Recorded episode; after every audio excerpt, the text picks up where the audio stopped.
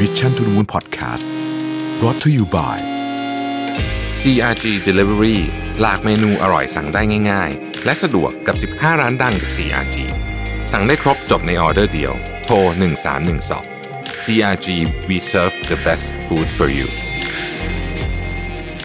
สวัสดีครับยินดีต้อนรับเข้าสู่ Mission to the Moon Podcast นะครับคุณอยู่กับประวิทย์หานุสาหะครับ วันนี้ผมเอาบทความจาก Bloomberg มาคุยกันนะฮะ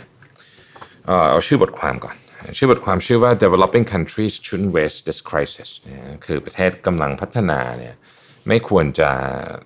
สูญเสียจริงๆจริงคำว่าสูญเสีย shouldn't waste this crisis ก็คือโอกาสในการทำอะไรบางอย่าง จากวิกฤตโควิด -19 ในครั้งนี้นะครับสิ่งหนึ่งที่เขาบอกว่าเป็นภาพที่ออกไปทั่วโลก ผมคิดว่าอันนี้ รวมถึงประเทศไทยด้วยนะครับ แต่ว่ากรณีที่ถูกยกขึ้นมาในเคสนี้เนี่ยก็คือประเทศอินเดียนะครับ แต่ว่าจริงๆผมคิดว่ามีหลายประเทศนะฮะที่ที่มีภาพนี้ออกไป เรื่องเรื่องเรื่องเรื่องเบื้องหลังแต่ละประเทศเราคงไม่รู้ในดีเทลแต่ว่าภาพที่ออกไปเนี่ยมันมีภาพแบบนี้จริง ๆนะครับเออเขาใช้คำคำนี้ครับเขาบอกว่า the defining images of battle against COVID-19 pandemic have been of migrant workers abandoned angry and starving ก็คือภาพที่มันออกไปกับประเทศที่กำลังพัฒนานะฮะก็คือมีมีมีการที่เราปล่อยคน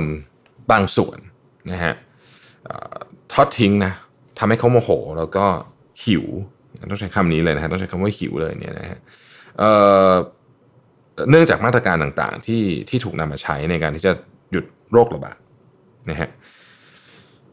บทความนี้ของบลูมเบิร์กเนี่ยนะฮะขออนุญาตอ้างถึงชื่อผู้เขียนนิดหนึ่งคุณ Mihir Sharma เนี่ยนะฮะเป็นคอลัมนิสต์ที่บลูมเบิร์กนะครับ ก็บอกว่า consequence หรือว่าผลที่ตามมาเนี่ยนะครับของการไม่ใส่ใจเรื่องนี้เนี่ยมีโอกาสที่จะรุนแรงถึงขั้นที่เป็นโศกนาฏกรรมได้เลยทีเดียวนะครับ อาจจะรุนแรงไม่แพ้ตัว โรคเชื้อโรคเองด้วยซ้ำนะครับ ในประเทศอินเดียเนี่ยนะครับมีคนจำนวนมากนะฮะที่เราเห็นภาพในข่าวที่ไปสถานีรถไฟไปสถานีขนส่ง หลังจากที่นายรัฐมนตรีโมดีเนี่ยประกาศล็อกดาวน์นะครับทีนี้คนก็หลังจากประกาศล็อกดาวน์ในการเดินทางก็ลำบากมากนะครับ รถบัสบางทีก็ไม่วิ่งต่างๆนานาหลายคนเดินกลับบ้านนะฮะ มีผู้เสียชีวิตระหว่างทางด้วยนะครับในการเดินกลับบ้านเนี่ยนะฮะแล้วก็แล้วก็บางคนเนี่ยนะฮะที่จะไปกลับบ้านคือคือเวลาประกาศล็อกดาวน์เขาก็ไม่รู้จะทำยังไงเขาก็จะต้องต้องกลับบ้านก็จะออกจากเมืองหลวงอย่างเออไม่ใช่ครับขอไปไม่ใช่เมืองหลวงเมืองใหญ่อย่างอย่างมุมไบนะฮะก็มีภาพที่คนที่คือเวลาไปรวมตัวกันเยอะๆที่สถานีรถไฟก็คือว่าเป็นการฝ่าฝืนมาตรการของรัฐบาลนะฮะ ก็มีภาพที่ตำรวจไปทำร้าย ถูกทำร้ายโดยเจ้าหน้าที่ตำรวจนะในบทความนี้เนี่ยเขาพูดถึง migrant workers นะครับก็คือจริงๆ ต้องบอกว่าคำว่า migrant workers เนี่ยก็เป็นแรงงานต่างด้าวแรงงานต่างถิ่นนะครับแรงงานนอกระบบรวมๆกันทั้งหมดเนี่ยนะฮะในประเทศกำลังพัฒนาแรงงานเหล่านี้เนี่ยมีอัตราส่วนสูงถึง 2 ใน3นะฮะในบางประเทศ ในอินเดียเนี่ยถึง 90%เลยทีเดียวนะครับก็คือมาจากมาจากเมืองอื่น มาจากประเทศรอบข้างนะครับแล้วก็เป็นอะไรอย่างเงี้ยต่างๆนานาเหล่านี้นะครับ ซึ่งก็ทำงานเป็นเป็น backbone ของหลายธุรกิจในประเทศเหล่านั้นนะครับสิ่งที่มันเกิดขึ้นเวลาเกิดเหตุการณ์นี้ขึ้นอย่างในอินเดียเองเนี่ยหรือในประเทศไทยเองเนี่ยหรือในหลากหลายประเทศเนี่ยก็คือทันทีที่ถูกล็อกดาวน์ปุ๊บเนี่ยนะฮะพอเขาไม่มีงาน เพราะว่าธุรกิจหยุดหมดนะฮะ เขาก็ไม่ได้รับค่าจ้าง เขาไม่รับค่าจ้างเขาก็ต้องเดินทางกลับไปที่ที่บ้านเกิดนะฮะอย่างน้อยที่สุดเนี่ยในนี้เขาเขียนเลยบอกว่า back home they can at least hope for a roof over their heads and perhaps a harvest to help bring in ก็คืออย่างน้อยก็มีที่อยู่ไม่ต้องเช่าเขาอยู่ในเมืองใหญ่ๆ หรืออย่างน้อยก็อาจจะพอมีอาหารที่ทำมาจากที่มาจากการเกษตรนะฮะมันเป็นเรื่องน่าเศร้า อีกบรรทัดหนึ่งเขียนว่า it's remarkably how many countries take these migrant workers for granted given that their development model rests on such workers shoulders นะฮะคือคนเขียนก็บอกว่ามันมันไม่น่าเชื่อเลยว่าหลายประเทศมากเลยเนี่ยที่ที่เหมือนกับ treat แรงงานเหล่านี้ for granted ก็คือแบบเออไม่ไม่ได้สนใจเท่าไหร่ก็มีอยู่ก็มีอยู่อย่างนั้นนะฮะก็ ไม่ไม่ได้ไม่ได้ไม่ได้ใส่ใจเท่าไหร่นะเพราะเพราะจริงๆแล้วเนี่ย development model ก็คือนโยบายการพัฒนาประเทศของประเทศกำลังพัฒนาหลายประเทศเนี่ยต้องพึ่งพาแรงงานเหล่านี้เลยไม่งั้นไม่งั้นไปไม่ได้ นโยบายที่เป็นแผนแม่บทเนี่ยนะฮะไม่งั้นไปไม่ได้คู่นี้ก็คือจริง ๆ คนเหล่านี้เนี่ยเป็น backbone ของระบบเศรษฐกิจเลย แต่เมื่อมีเหตุการณ์แบบนี้เนี่ยเขากลับโดนทิ้งนะฮะนักเศรษฐศาสตร์รางวัลโนเบล อ่อ Arthur Lewis นะฮะบอกว่าเอ่อตอนนี้เนี่ยประเทศกำลังพัฒนาจำนวนมากเนี่ยนะฮะได้คือคือพัฒนาแล้วก็เศรษฐกิจโตได้เนี่ยจากที่ตั้งทางภูมิรัฐคือทางภูมิศาสตร์ อย่างเช่นบริเวณเซาท์เอเชียหรือแอฟริกาหรือจริง ๆ แถบบ้านเราก็เช่นเดียวกัน มีแรงงานที่จำนวนมากที่สามารถเดินทางมาทำงานได้นะครับเอ่อคนเหล่านี้เนี่ยนะฮะถ้าเกิดว่าเขาไม่เดินทางมาทำงาน แผนเศรษฐกิจทั้งหมดที่วางไว้เนี่ย มันจะไปต่อไม่ได้นะฮะแต่พอเกิดเหตุการณ์แบบนี้ขึ้นเนี่ย หลายรัฐบาลกับไม่ได้ดูแลพวกเขาเท่าที่ควรนะฮะเขาบอกว่ามันอาจจะมี มันอาจจะมีหลายเหตุผลนะฮะอาจจะเป็นเหตุผลเพราะว่านักการเมืองเองเนี่ย มีเรื่องของฐานเสียงต่างๆ นานาเหล่านี้ ถ้าเกิดว่าไม่ได้อยู่ในพื้นที่ถ้าคนที่คนที่มาอยู่ในพื้น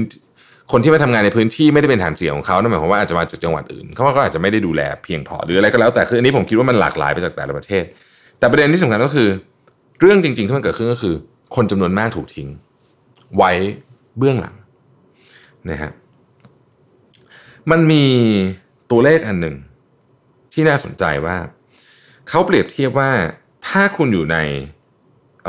ประเทศที่กำลังพัฒนาหรือประเทศที่รายได้ไม่ได้สูงเนี่ยเปรียบเทียบแล้วเนี่ยถ้าเป็นครอบครัวที่ยากจนอยู่ในต่างจังหวัด กับครอบครัวที่ยากจนอยู่ในกรุงเทพเนี่ยยังไงแย่กว่ากันนะฮะโดยดูที่สิ่งที่เรียกว่า social safety nets social safety nets ก็คือ ถ้าสมมุติว่าคุณมีตกงานหรือมีอะไรเนี่ยคุณคุณอยู่ที่ไหนแล้วแล้ว ความลำบากมันจะยากกว่ากัน มันเป็นดัชนีอันหนึ่งนะฮะตัวเลขชัดเจนว่าในประเทศอย่าง middle income countries จริงๆ เราก็เราก็เป็นประเทศ middle income countries นะฮะตัวเลขชัดเจนว่าอยู่ในชนบทเนี่ย safety net เนี่ยดีกว่า 24%นะฮะถ้าเกิดว่าคุณเป็นครอบครัวที่ยากจน ดังนั้นเขาบอกว่าธุรกิจเนี่ยต่างๆเนี่ยนะฮะ พึ่งพาคนเหล่านี้อย่างมากเลย ดังนั้นเนี่ย การที่เมื่อเกิดปัญหาแล้วเนี่ยดูแลเขาได้ไม่ดีเท่าที่ควร ก็เป็นสิ่งที่อันตรายนะครับ เราผมไม่แน่ใจว่าวันนี้วันที่พอดแคสต์นี้ออกอากาศ ผมบันทึกเสียงวันนี้วันที่ 2 พฤษภาคม แต่ว่ามันคงจะได้ออกอากาศอีกสักระยะหนึ่งเพราะตอนนี้พอดแคสต์มีมีสต็อกพอสมควรเนี่ย วันที่ออกอากาศผมไม่แน่ใจเรื่อง 5,000 บาทนะครับซึ่งเป็นเรื่องเร่งด่วนมากๆเนี่ยจะถูกดำเนินการไปถึงไหนแล้ว แต่ว่าภาพเมื่อวานนี้ที่ดูในข่าวที่มีคนจำนวนมากนะฮะตากแดด มีพาลูกๆเด็กๆ ตัวเล็กๆ อยู่เลยเนี่ยไปรอหน้ากระทรวงการคลัง ไม่ได้เข้าไปข้างในรออยู่ข้างนอก เพื่อที่จะขอคำตอบกับเรื่องนี้เนี่ยมัน ก็สะท้อนว่าสิ่งที่เขียนในบทความนี้มันก็เป็นเรื่องที่เกิดขึ้นจริง ๆนะครับ เดี๋ยวผมผมผมอยาก คืออะอย่างนี้เอ่อในบทความนี้เนี่ยเขาเขาพูดว่าครั้งนี้เนี่ยมันทำให้เห็นถึงความเปราะบางของ safety net ของระบบ social welfare อะไรก็แล้วแต่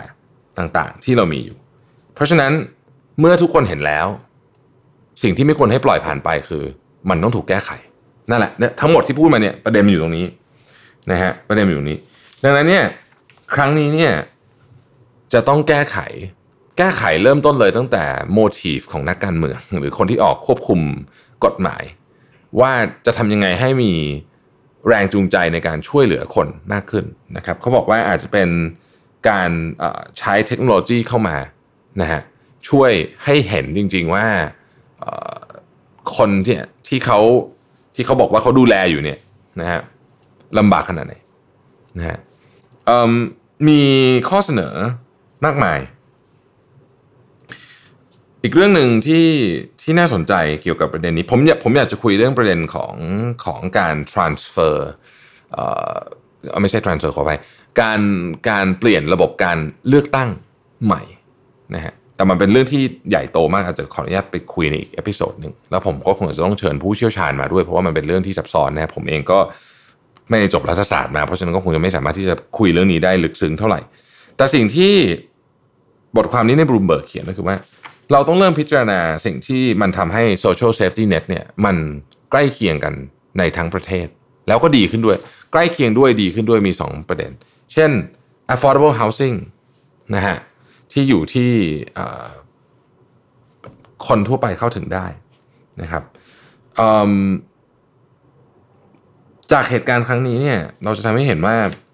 โครงสร้างทางสังคมของประเทศกำลังพัฒนาเนี่ยมันอ่อนแอจริง ๆนะครับ แล้วก็คนจำนวนมากเนี่ยไม่ได้รับสิทธิขั้นพื้นฐานที่เขาควรจะเป็น เขาควรจะได้นะครับ พูดถึง ซัมเอ่อขออภัยครับ พูดถึงเรื่องของ social protection ความปลอดภัยใน 3-4 เรื่องสำคัญ สาธารณสุข ต้องบอกว่าประเทศเราทำได้ค่อนข้างดีแล้วนะครับ เรื่องนี้เป็นสิ่งที่ต้องต้องชื่นชมนะระบบสาธารณสุขเราทำได้ค่อนข้างดีนะครับ ความปลอดภัยด้านที่อยู่นะครับความปลอดภัยด้านอาหารนะครับแล้วก็ความปลอดภัยด้านความปลอดภัยจริง ๆ ก็คือ security ของของการอยู่ใน ในเมืองเดินทางไปไหนมาไหนเนี่ยต้องดีขึ้น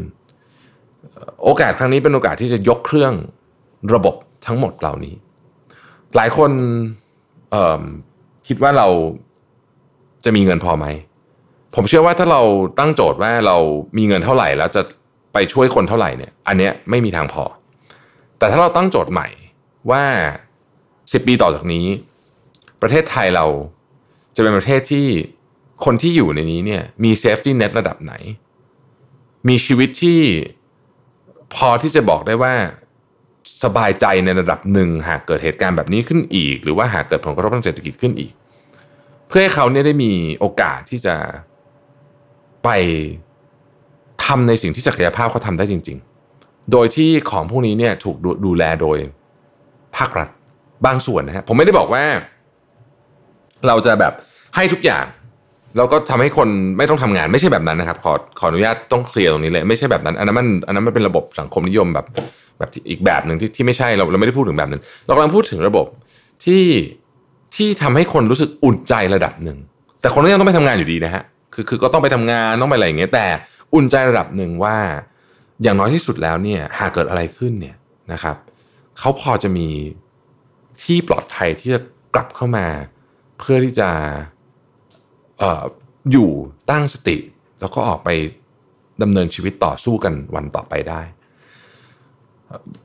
ผมเองก็เป็นหนึ่งเสียงเล็ก ๆ เท่านั้นแต่ผมแต่ผมมีความเชื่อจริง ๆ ว่าเรื่องนี้เนี่ยถ้าเราไม่ถือโอกาสนี้ในการทำนะครั้งนี้เนี่ยนะครับที่เกิดโควิดเนี่ยเราจะไม่มีโอกาสได้ทำเพราะมันเป็นการลื้อเชิงโครงสร้างที่ใหญ่มาก ผมเชื่อว่ามันต้องใช้ครั้งนี้แหละ เป็นเป็นโอกาสนะฮะขอบคุณทุกท่านที่ติดตาม Mission to the Moon นะครับ สวัสดีครับ Mission to the Moon Podcast Continue with your mission